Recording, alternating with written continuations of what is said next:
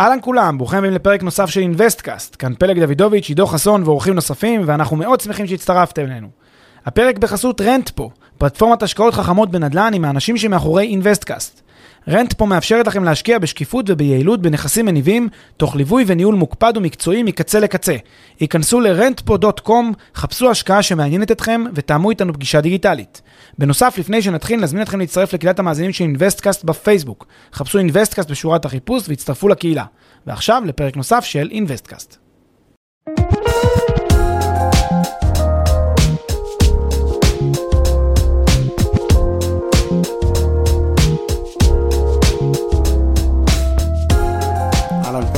היי גל, מה העניינים? בסדר גמור. ברוך הבא אלינו. שמח מאוד להיות פה. אז אנחנו שמחים שאתה איתנו. אה, אני אגיד מילה על אה, הפעילות של גל. גל הוא בתחום של האנליטיקה. אה, כמו שאתם יודעים, פרופדור, חברה שבין היתר עושה אנליטיקה על שווקי נדל"ן, ואנחנו מפתחים כל מיני דברים מאוד מאוד מיוחדים. אה, וגל הוא אה, ראש מערך האנליטיקה שלנו, ובין היתר, אחד הדברים שאנחנו עושים במערך זה גם אה, עושים ניתוחים, ניתוחי עומק לכל מיני מגמות ותהליכים שקורים בשווקים. אה, ואולי אה, ככה, בתור התחלה כללית, אולי תן לנו קצת מה, איך אתה תופס את העולם של אנליזת אה, נדל"ן, קצת אה, מה זה כולל, מה, מה הרכיבים של אנליזה, איך זה עובד.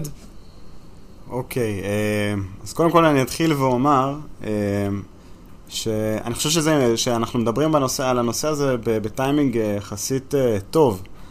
למה? ואני אסביר. עם כל האירועים האחרונים שאנחנו רואים בדובאי, שאני מניח שזה שיח שהרבה מאוד אנשים שואלים את עצמם, איך אני יכול לקבוע אם כדאי לי להשקיע בש- בשוק מסוים וכולי וכל מיני דברים כאלה. אה, אז אני חושב שפה, אה, כאן נכנס, ה... כאן- נכנס האלמנט של האנליטיקה, כל האנליזות יכולות לתת בעצם סוג של insight לגבי השוק, לגבי הנכס אל מול השוק, אה, כל מיני אנליזות שיכולות בעצם אה, לתמוך, לעזור לך לתמוך בהחלטה שלך האם להשקיע בשוק הספציפי או בנכס הספציפי, לעומת שווקים אחרים או נכסים אחרים על פני אותו שוק. מגניב, אוקיי. אז uh, היום אנחנו נדבר על אנליזה בתחום מאוד uh, ספציפי, uh, בתחום של uh, נכסי תיירות, נכסים מניבים. Uh, אתה רוצה להגיד לנו קצת הקדמה על מה, על מה נדבר פחות או יותר, שיהיה ככה גבולות גזרה? חשוב לומר מראש, זה פרק יותר מקצועי, באמת המקום היותר uh, ככה של הירידה לפרטים, אז מי שצריך, ואני יודע שיש לנו המון מאזינים כאלה שיושבים ככה עם uh, מחברת ורושמים, זה מסוג הפרקים האלה שכדאי לשבת עם מחברת ולרשום, ומי שלא או סתם רוצה להאזין, גם, גם אחלה. אה, זה הולך להיות פרק מאוד מקצועי. אז ככה, אה, בואו נתחיל מזה שנדל"ן מניב, מה הוא? מה הוא בעצם? אה, זה בעצם אה, כל, כל נדל"ן שמניב לך תזרים מזומנים מסוים. הסתכלו אותי בעצם על אה, אותו תזרים מזומנים שיוצא לך מהנכס. זה יכול להיות תחנת דלק, לא סקסי במיוחד למי ששומע, אולי כן, אה, לחלקם, אבל אה, בואו נלך לכיוון האחר של אה, דווקא תיירות, מלונאות, נכסים מניבים שהם יותר קלים להבנה, כדי שנוכל לעבור דווקא לנושאים שאנחנו רוצים לדבר, שאני רוצה לדבר עליהם בהמשך, שהם נוגעים יותר ל-Key Performance Indicators, KPI בראשי תיבות, בטח שמעתם את המושג הזה בעבר, אבל זו הדרך שלנו לפחות להבחין בין נכסים ולבדוק את ה, בעצם את הפרפורמנס שלהם על ידי אה, כל מיני אה, KPIs מסוימים שאנחנו עושים את ההבחנה, אה, בודקים את הממוצעים של הנכסים ואת הביצועים שלהם. זאת אומרת, יש לנו את השדה הזה של נכסים מניבים, ואנחנו בעצם הולכים להפעיל KPI, סוג של uh, Key Perform- Performance Indicators כאלה, שעל בסיסם נוכל להחליט אם נכס אחד הוא טוב, אם נכס אחד הוא פחות טוב. אלה הם המנגנונים האנליטיים שלנו לצורך ההשוואה הזאת בעצם, זה מה שאתה אומר. אה, כן, בנדל"ן מניב אה, למעשה אנחנו מסתכלים על שני דברים אה, שמעניינים את אותו משקיע לרוב של נדל"ן מניב ושוב, אנחנו, נתתי דוגמה של מלונאות, אבל זה יכול לבוא גם בכובע של משקיע שנכנס לתוך שותפות באחוז מסוים והשותפות מחזיקה במבנה שהוא למעשה mixed use אה, הוא גם, אה, יש בו גם יחידות אה, למגורים וגם אה, נכס מסחרי למשל. אה, אז זה יכול להיות גם במצב כזה. או סתם דירה, או סתם קומרשל, או כן, תחנת ול- דלק כמו שאמרת. כן, ולכן מה שיסתכלו עליו בשורה התחתונה יהיה ה-NOI או ה-FFO, שזה בעצם כמה שיותר קרוב למעשה לתזרים המזומנים שניתן להפיק מאותו נדל"ן מניב. אה, NOI, Net Operating Income, אה, אני מניח שאנשים יודעים את זה פה, חלקם. אה, FFO, Funds From Operations, זאת אומרת, ה- כל התזרים ש, שמתקבל מהפעילות ה... אה, תפעולית. התפעולית. אז, ה- אז ה-NOI זה בעצם ה- ה- הרווח התפעולי שלי, או ההכנסה התפעולית שלי אחרי ההוצאה התפעולית, וזה, שוב, אני לא, אנחנו מתעלמים כאן מהוצאות נוספות, כמו הוצאות אה, שיווק ומכירה, הוצאות ריבית, הוצאות מימון, הוצאות מס. אלה הוצאות שהן מחוץ ל net operating income, ו-FFO שזה אותו דבר רק בתזרים, כי כידוע הוצאה והכנסה זה מונחים חשבונאיים, זה לא הכסף שנכנס לי לכיס בהכרח, התזרים זה הכסף שנכנס לי לכיס דה פקטו, וזה לפעמים מה שלא פחות מעניין, בטח בכל מה שקשור ליחסי כיסוי שמול בנקים ודברים מהסוג הזה, אה, ולכן משתמשים גם ב-NOI וגם ב-FFO, וזה אתה אומר בעצם שני KPIs בסיסיים וראשוניים לכל עולם הנכסים המניבים באשר הם. אה, לא, לא הייתי מגדיר אותם כ-KPI, זה בעצם אותם, אה, אותה שורה התחתונה, ולפי, אה, זאת אומרת, זה יכול להיות אה, סוג, כן, זה יכול להיות, אפשר לקרוא לזה גם Key Performance Indicator למעשה, זה יכול להיות גם KPI. אה, זה, הרי בסוף זה סוג של Key, סוג של מפתח, לבדוק את ה- את ה-performance, את הביצועים של אותו נכס ולהשוות אותם כאינדיקטור אל מול הנכסים האחרים. זאת אומרת שאם אתה רואה NOI של נכס מסוים שהוא אה, עשרה אחוזים ונכס אחר הוא תשעה אחוזים, זה, זה בעצם סוג של KPI שנותן לך אפשרות. למרות ש...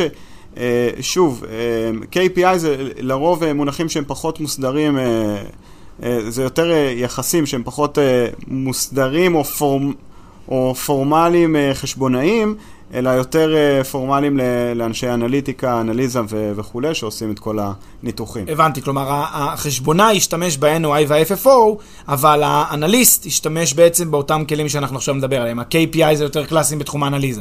בדיוק. אה, בדוחות החשבונאיים שאנחנו נפתח, אה, יכול להיות שיהיו KPIs שאנחנו נמנה פה בהמשך. דוחות, אם נסתכל על דוחות של חברות בעלות נכסים בתחום הנדל"ן המניב, אנחנו נראה את זה יותר אה, בדוחות, אה, זאת אומרת, ואת ה-KPIs אולי אנחנו נראה בניתוחים לדוחות. אה, שוב. מה, מה באמת, אם כבר נגעת בזה, וזה מעניין אותי, מה באמת היחס מבחינת האנליסט בין אותם נתונים שמתגלמים בדוחות כספיים לבין אה, נתונים אחרים שהוא יכול לאסוף אותם? אה, האם, זאת אומרת, עד כמה האנליסט בעצם אה, מנתח את הדוחות הכספיים? למי שאגב לא יודע, דוחות כספיים זה אותם, אותם דוחות חשבונאיים שחברה מחויבת לדווח. אה, בין אם לצורכי מס, בין אם לצרכים אחרים, אם היא חברה ציבורית אז היא חייבת לדווח מכוח, אה, מכוח היותה חברה ציבורית שחייבת בשקיפות, אבל זה דוחות שבעצם בעצם היא חייבת לדווח אותם, ואז אנליסט שרוצה, נניח אה, רוצה. חברה שרוצה לגייס כסף לאותה חברה, או גורם שרוצה לגייס כסף לאותה חברה, יכול לבקש דוחות הכספיים שלה, ואז אנליסט מטעמו יבדוק את הדוחות הכספיים, אבל הוא יכול לבדוק דברים נוספים. עד כמה הוא באמת יבדוק, אה, עד, כמה כובד, עד כמה כובד המשקל שלו יהיה לדוחות הכספיים, ועד כמה הוא ישים דגש על נתונים אחרים שהם לאו דווקא הדוח- הדוחות. אמ, אז קודם כל, אה, בהתייחסות לדוחות כספיים, אה, יש, אה, יש אה, טענה או סברה, ואפשר אה, להתווכח לגביה, לגבי המהימנות של המספרים, וכמה שהם באמת, הרי יש בסוף אה, כל מיני אה, תקנים חשבונאיים שמופעלים על אותם, אה, על אותם דוחות. נכון שהם מהימנים, אבל יש להם שפה משותפת, ואנחנו מנסים להסתכל על העסקה כמשהו פיננסי, ולכן אני, כשאני מסתכל על העסקה- כמשהו פיננסי, יכול להיות שהוא נופל מבחינה חשבונאית, לא יודע מה.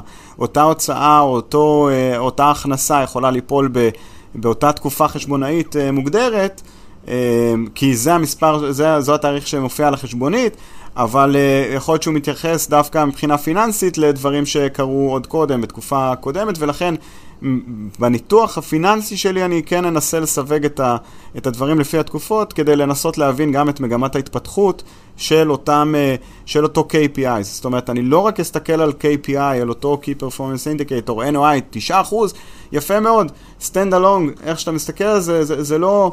זה לא ייתן לך הרבה, אבל אם אתה יודע ששנה קודמת, אה, אותו נכס אה, בביצועים שלו היה 8%, ושנה קודם לכן 7%, אז יש לך פה סוג של מגמה, ואתה רוצה לדעת האם אה, מיצית את המגמה, או האם אתה יכול להגדיל אותה ו- וכולי.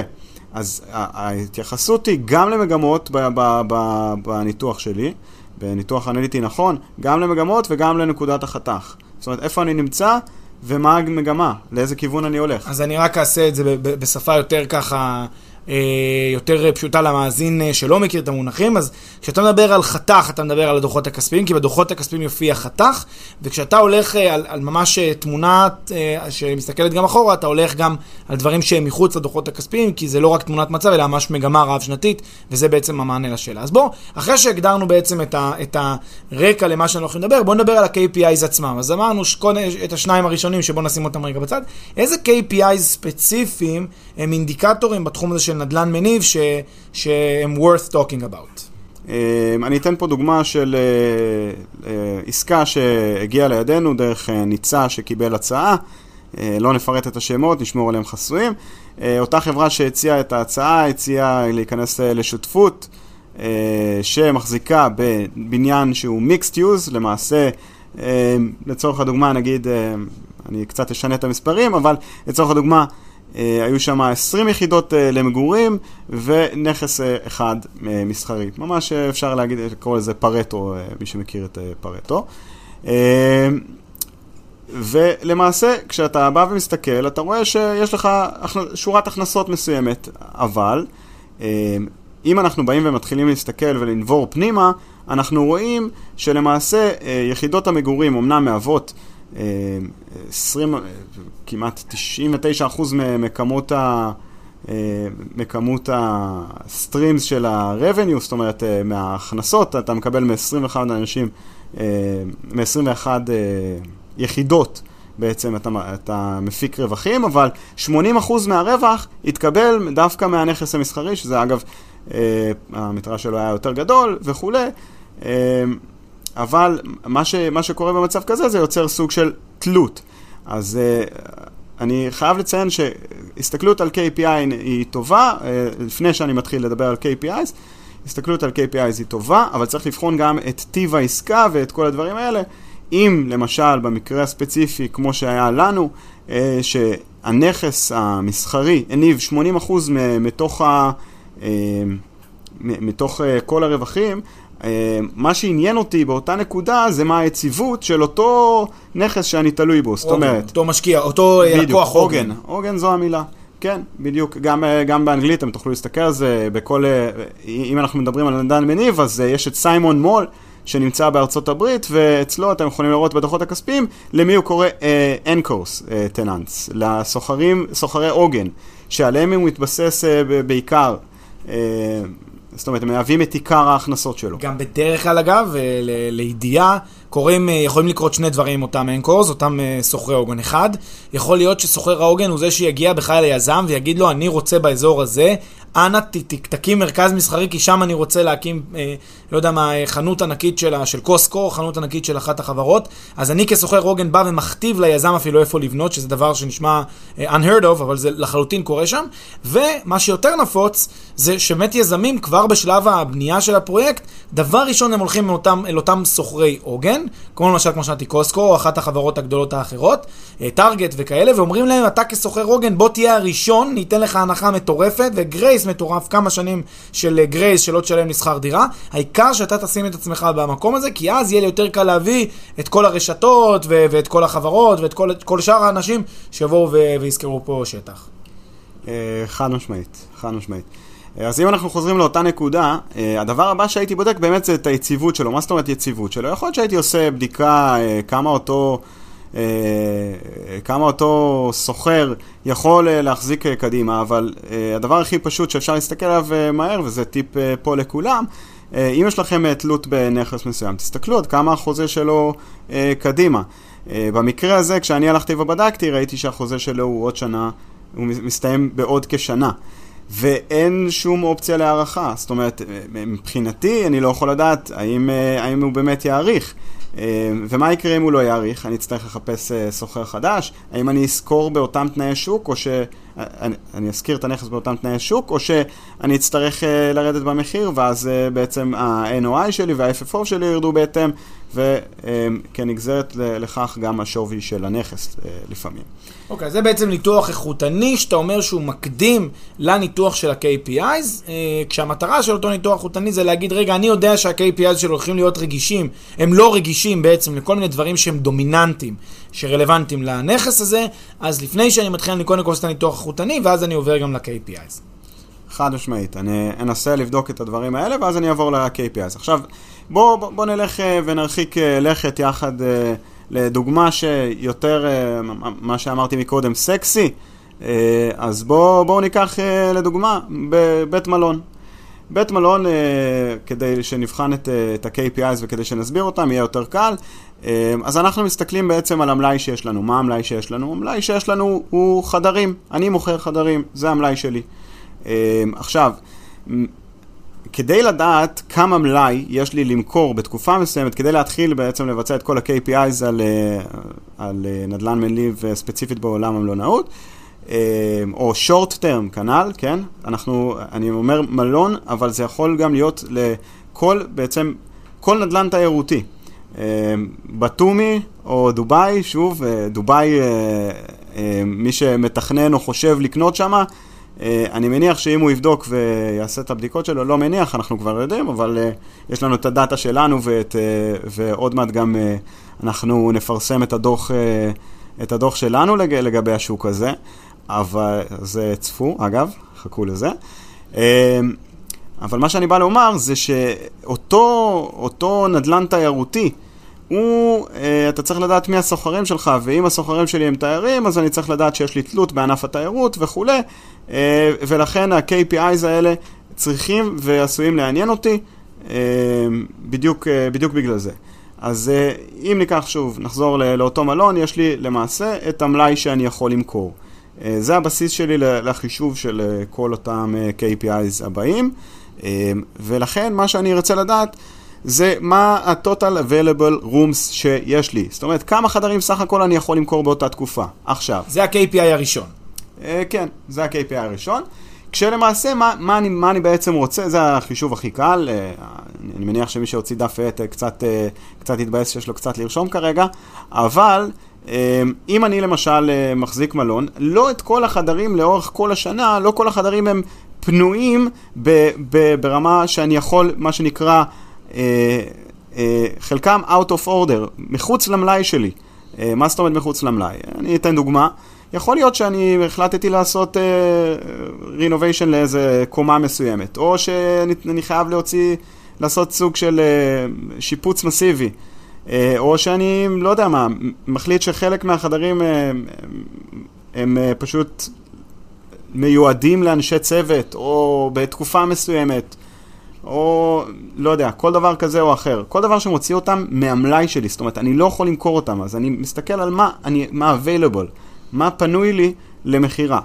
אה, זה, זה, מפה אנחנו, אה, מפה אנחנו נצא. עכשיו, איך מחשבים את זה?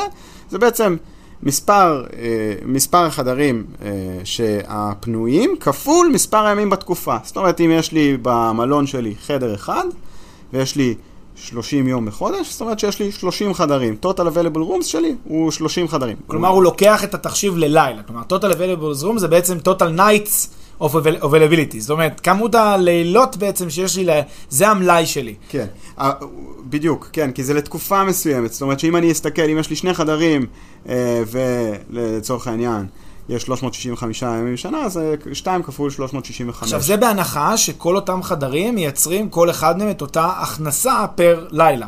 מה אם יש לי חדר אחד שהוא סוויטה, וחדר אחד שהוא אה, אה, יותר קטן, וקווין, וקינג?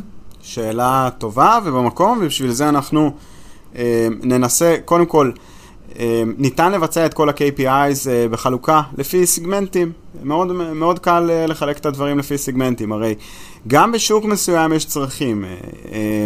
בוא נגיד, אם ניקח את בתומי כדוגמה, אז אנחנו יודעים שיש שם רף מאוד מאוד גבוה של אותם אפרט הוטלס, זה נקרא, מלון דירות שמוקם שם.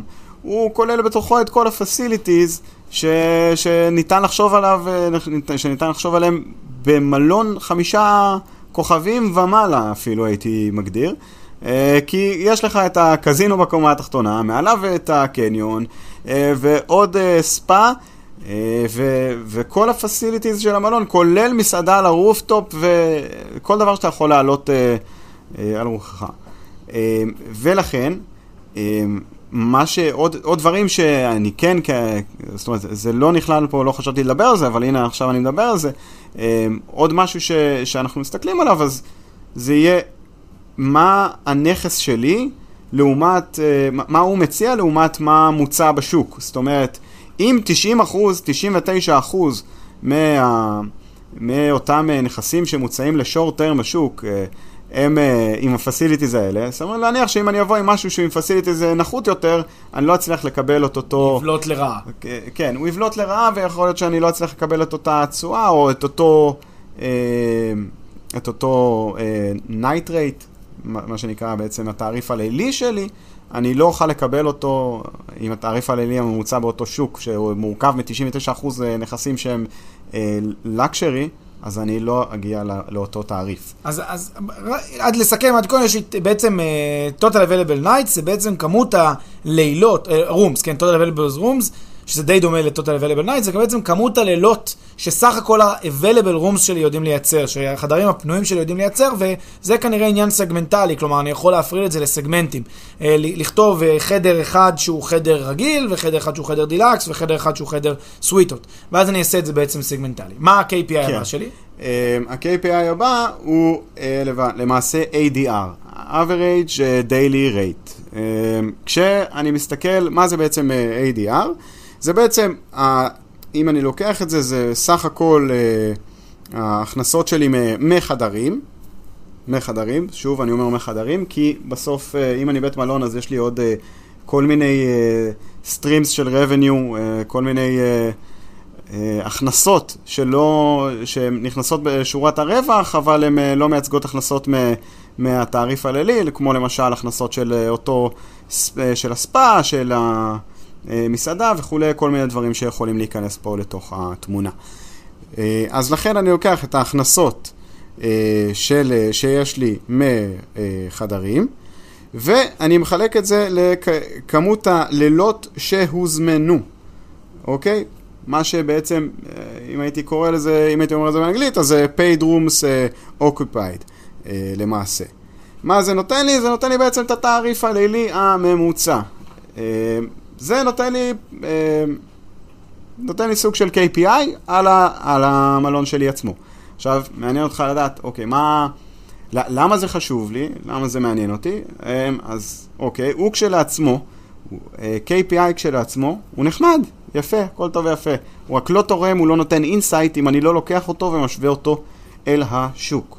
עכשיו, יש, יש KPIs אחרים שניתן לייצר מזה, מאותו ADR, ולכן אם אני אקח את ה-ADR של השוק לעומת ה-ADR שלי, אני אדע איפה אני עומד. זאת אומרת, אם ה-average daily rate שלי, אם אני מצליח בממוצע אה, להכניס אה, 100 דולר, ובשוק מצליחים להכניס 90 דולר, זאת אומרת שכנראה שאני טוב, אני יותר טוב אה, מהשוק, אני מכה את השוק.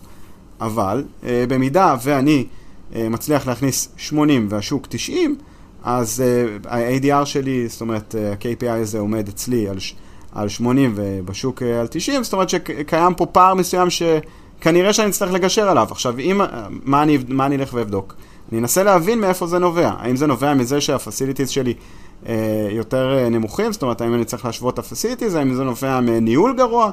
Uh, או כל מיני, כל, כל מיני אלמנטים אה, אחרים. עכשיו בדיוק אני חושב שמתעוררת, אה, לפח, לפחות אצלי, אני מניח שגם אצל המאזינים, איזושהי תהייה, ואולי אה, אנחנו מקדימים את המאוחר, בואו ננסה להקדיש לה גם עכשיו את התשומת לב. וזה, נגיד שגיליתי באמת, כמו שאתה אומר, איזשהו KPI שהוא נחות ביחס לשוק. עכשיו, כאן זה באמת מתפצל לשתי גישות. יש את הגישה של מי שיגיד, אם ה-KPI שלי הוא נחות ביחס לשוק, סימן שהנכס הספציפי הזה לא אטרקטיבי, סימן שכדאי שאני אחפש השקעה בנכס אחר בשוק, או שאני אעבור לשוק הבא. כי אני מעדיף להשקיע רק במה שיותר טוב מהשוק, כי אחרת למה זה, למה זה לא מוצלח? לחילופין, יש את אלה שיגידו בדיוק הפוך. אם זה נחות ביחס לשוק, סימן שאם עכשיו ניכנס להשקעה בו, אולי נצליח להכניס פה איזשהו אלמנט מיוחד שישפר את אותו KPI, למשל את ה-ADR הזה בהשוואה ל-ADR של השוק. אז איפה אתה נמצא במתח הזה? אוקיי, okay, אז יופי, אז זה, זה באמת תלוי עסקה, בשביל זה אנחנו מנתחים כל עסקה לגופה. למה זה תלוי עסקה? אם אני היום בשנה הראשונה, אם אני פתחתי את הנכס, אה, זו השנה הראשונה שלי, אני רוצה להיכנס לשוק, סביר מאוד להניח שאני אנקוב במחירים, בתעריפים נמוכים יותר, כדי להביא למודעות של הנכס שלי על פני השוק. זאת אומרת, יש אלמנטים כמו מבצעים, דברים כאלה, שיכולים להוריד את הממוצע הזה. ולכן, הוא כשלעצמו, כ-KPI כשלעצמו, לא מספיק לי. מה עוד אני אסתכל? מה עוד מעניין אותי? ה-occupancy rate, שיעור התפוסה. למה זה מעניין אותי? כי יכול מאוד להיות שאני עומד על 80 והשוק עומד על 90. אבל אני, שיעור התפוסה שלי הוא 100%, ובשוק שיעור התפוסה הממוצע הוא בכלל 80 אחוז. אז אני, אני כן מכה את השוק בטוטל. ולכן, אם אנחנו, אם אנחנו לוקחים, אגב, אם אנחנו לוקחים את ה-ADR ומכפילים אותו בשיעור התפוסה, זה נותן לנו למעשה את הרווח לחדר פנוי, אוקיי? וזה עוד דרך לבדוק. אז אנחנו, כשאנחנו מסתכלים על, על KPI, לא רק נסתכל עליו כשלעצמו, נסתכל עליו מול KPIs אחרים, וגם נסתכל על המגמה. אם אני זאת השנה הראשונה שלי, אז אין לי מגמה משנים קודמות, אבל יש מגמה של השוק. ואז אני אוכל לדעת האם השוק הוא, הוא בכיוון של 90 לעלות, או בכיוון של 90 לרדת, ויכול להיות שאני מדביק אותו מלמטה, ו, והמגמה שלי היא כן חיובית, כי אני רק השנה פתחתי, ואני מתכנן ששנה הבאה אני כבר אעמוד על 90, ואני אהיה ב-100% תפוסה, אז אני בכלל אכה את השוק. מעולה, אתה נתת באמת דוגמה אחת, שזה מצב שבו אני מנסה לחדור לשוק, אז אני מציע מחיר תחרותי שהוא נמוך ממחיר השוק, ואז אני אומר, הנה, אני, אני אסביר את זה למשקיעים, שימו לב, אנחנו אמנם הולכים לגבות כאן 80 אה, כשכל השוק הוא 90, אבל אנחנו עושים את זה רק לצורכי אה, הגעה לחדירה, או הגעה לשוק, או לצורכי מודעות. אה, אני אוסיף עוד אלמנטים, למשל, גם, וזה מתקדם מה שאמרת, לאו דווקא ב-KPI, אולי דווקא במטרת ההשקעה, או מטרת המיזם. אם מטרת המיזם היא למשל, ואנחנו מכירים את זה מהתחום של מולטי פמילי, שהרבה פעמים מטרת המיזם היא להכניס אה, אה, שורות ניהול חד, חדשות, כל מיני תפיסות ניהול חדשות ולרענן את, ה, לרענן את ה, איך שמתנהל העסק, אז בהחלט אפשר להגיד שאני מעדיף לקנות אה, את, ה, את הנכס כאשר היום ה-KPIs שלו נמוכים, מתוך הנחה שאני אדע לייעל את העסק ולהגדיל את ה-KPI. למשל, אם ה-ADR שלי היום נמוך, אז אני, או ה-occupancy rate שלי נמוך, אני אדע להגדיל את זה או את זה באמצעות ניהול יותר נכון. אז אם בפרטי העסקה, בפרטי המיזם, אני אציין, מטרת העסקה היא לשפר את ה-ADR, אז אה, זה בהחלט מתקבל על הדעת שאני עדיף להשקיע במשהו שהוא אה, עם ADR נמוך ביחס לשוק. אבל אם לעומת זאת אה, ההשקעה הזאת היא השקעה כנכס מניב, ונגיד מספרים לי שזהו הנכס הטוב ביותר שיש באזור, וזו סביבה מצוינת וכולי וכולי, ואני מגלה ש... ו- ואין תוכנית מיוחדת לשפר פה, לעשות איזשהו, איזשהו אקט יזמי מיוחד, כדי לשפר פה משהו, ואני רואה שה-occupancy שלי רייט, ה-occupancy rate שלי מאוד נמוך, ולצד זאת גם ה-ADR שלי מאוד נמוך, אז זה אולי סימן שלא כל כך כדאי להיכנס להשקעה הזאת, כי הם היום נחותים, אז אם אני כל כך אה, חושב שזה אזור מעולה ומוצלח, אולי אני לא נמצא במקום הכי, הכי סימפטי. זה באמת אני מאוד מסכים. איזה עוד KPIs ככה אתה חושב שרלוונטיים? אה, אוקיי. אמ, אגב, אני רק רוצה לציין משהו אחד, לפני שאנחנו עוברים ל-KPI הבא. אמ, הייתי, הייתי שמח לציין שהנה, אמ, אנחנו מדברים פה על שוק, אה, ש... על כל ה-KPIs האלו, ואנחנו יכולים לראות שלפחות אצלנו במערכות קפץ שבחודש מרץ, אה, בדאטה שלנו עלה שבחודש מרץ בבתומי, בעקבות הקורונה, הייתה נפילה בכל אחד מהפרמטרים האלו. אה, בצורה משמע, משמעותית. אה, אם אני, אם אני זוכר, אני, אני כמעט בטוח שהרווח לחדר פנוי ירד בכמעט 50 אה, אחוזים, ה-AD, השיעור תפוסה ירד ב-22 אחוזים, רק בחודש מרץ השנה. עכשיו, אני מדבר איתכם על חצי שנה אחורה, אני מניח שלפי מה ש...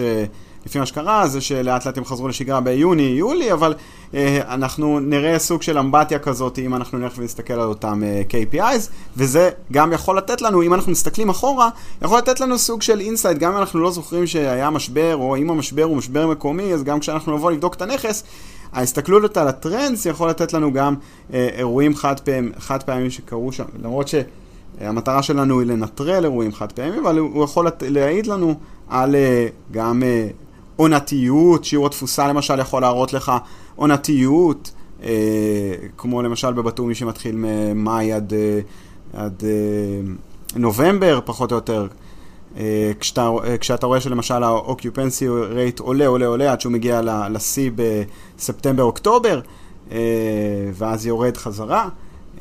אז זה עוזר לך גם להבין גם עונתיות. במידה ואתה הולך על נכס שהוא נדל"ן תיירותי, זה, זה גם מעניין אותך אוקיפנסי רייט לטובת הדברים האלה.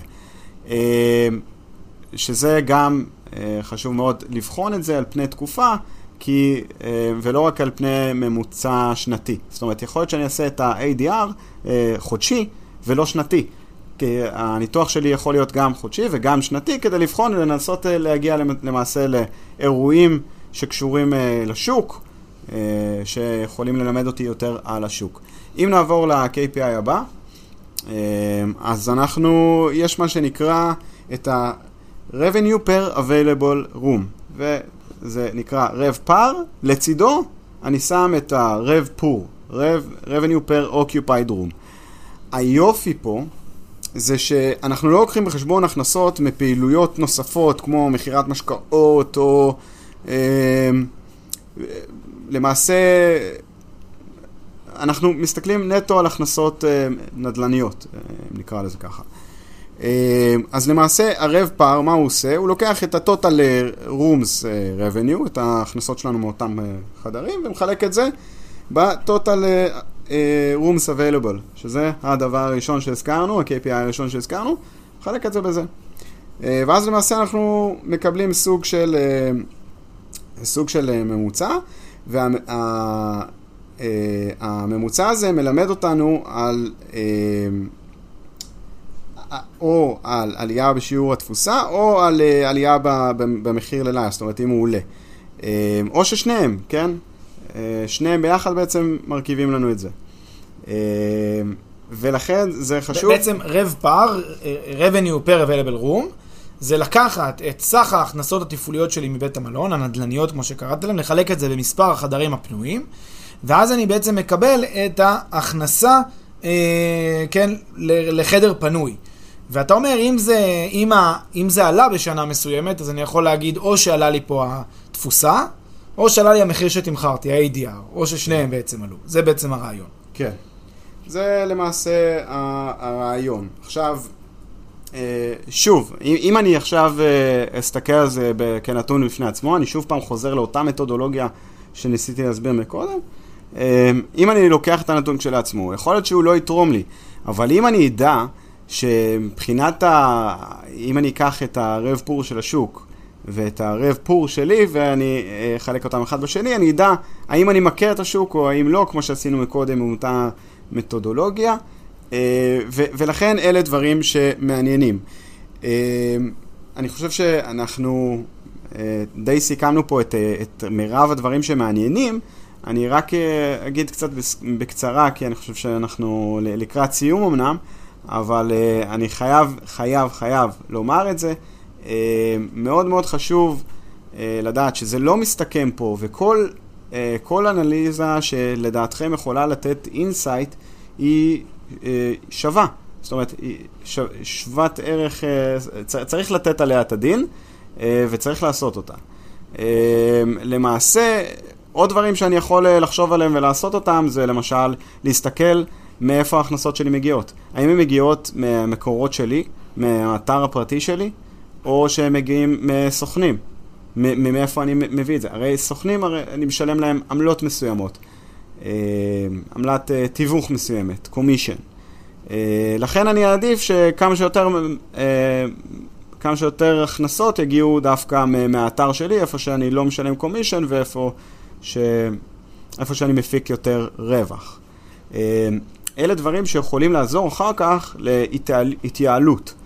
בדיוק, כלומר, מה שאתה אומר, אם המקור שלי שמפנה את מה שנקרא את הלידים, אם אותו מקור הוא מקור אה, שאני יכול לשלוט עליו, לשפר אותו, לייעל אותו, אז, אז שוב, כעיקרון, עדיף לי, אה, עדיף לי להסתכל גם על דברים מהסוג הזה. כלומר, על אותם מקומות שהם זוללים לי, אה, זוללים לי, אה, או, או, או כן, יוצרים הרבה הוצאות שאני יכול להקטין אותן.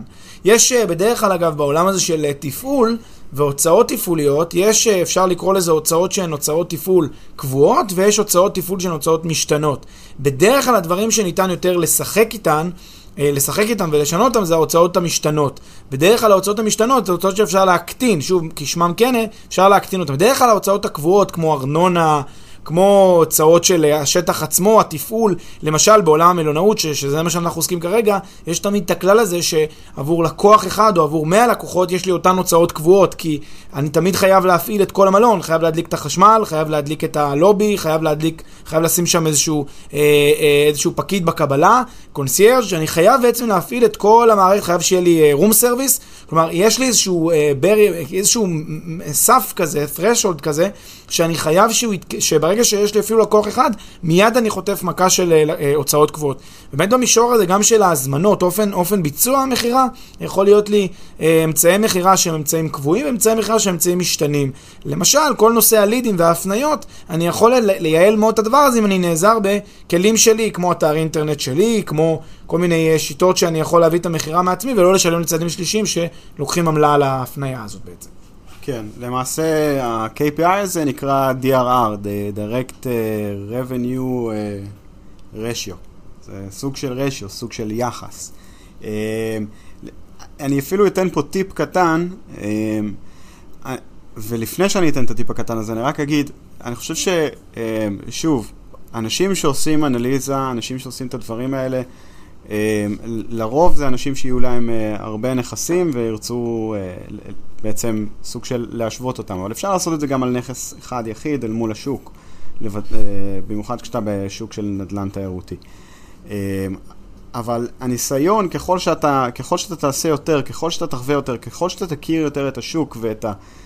מה צריך כדי להגיע לנקודות מסוימות, או כמה, כמה באמת הנכס לא יעיל, כמה אותו נדל"ן מניב לא מספיק יעיל וכמה ניתן למקסם עוד את הרווחים.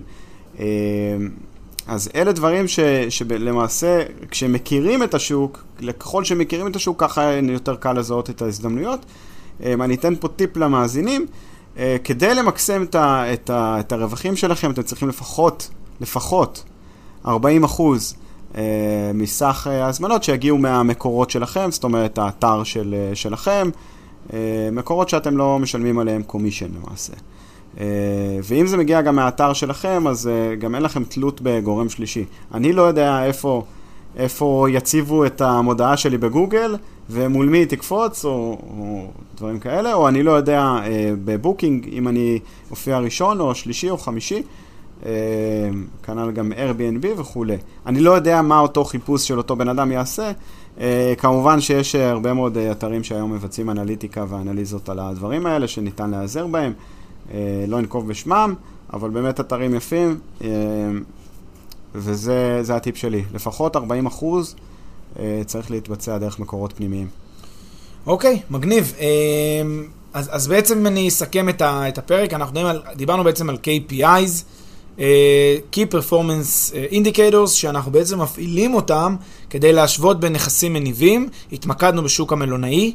Uh, והצגנו בעצם את אותם KPIs, חשוב באמת, כמו, ש, כמו שאמרת, באמת לאורך הפרק מכל הכיוונים, כל KPI כשלעצמו זה נחמד, כדאי להשוות בצורה יותר רחבה והוליסטית בין הדברים, ולא להישען על, על מדד אחד. Uh, ו... וזהו. אני רק אתן uh, ככה טיזר קטן.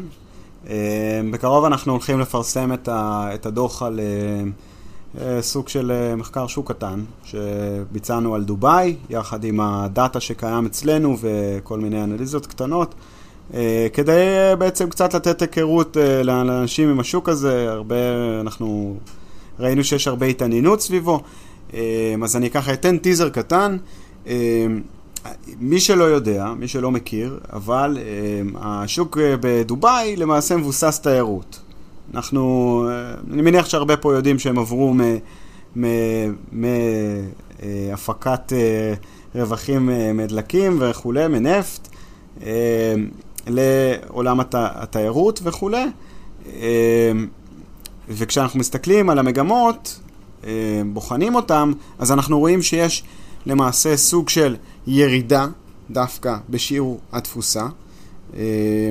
כשאני מסתכל על, על הירידה בשיעור התפוסה, אני יכול להגיד לך שהייתה ירידה בין השנים 2016-2018, לשאר אתם תחכו בדוח, אבל הייתה ירידה של מספר אחוזים, מ-78 אחוזים לכיוון ה-74 אחוזים. שזה כשלעצמו אומר, אוקיי, יש מגמת ירידה עקבית על פני השנים האחרונות. וצריך להסתכל על זה. מה, מה קרה במקביל? הייתה עלייה מאוד מאוד גדולה של מספר יחידות המלונאיות, יחידות, זאת אומרת, מבחינת חדרים, גם מבחינת מלונות. ולכן אנחנו מתחילים להבין, ה-occupancy rate נותן לנו סוג של אה, מבט מעל על אה, איפה השוק נמצא, אם הוא מגיע במצב של היצע גדול מדי, אה, ביקוש טוב וכולי.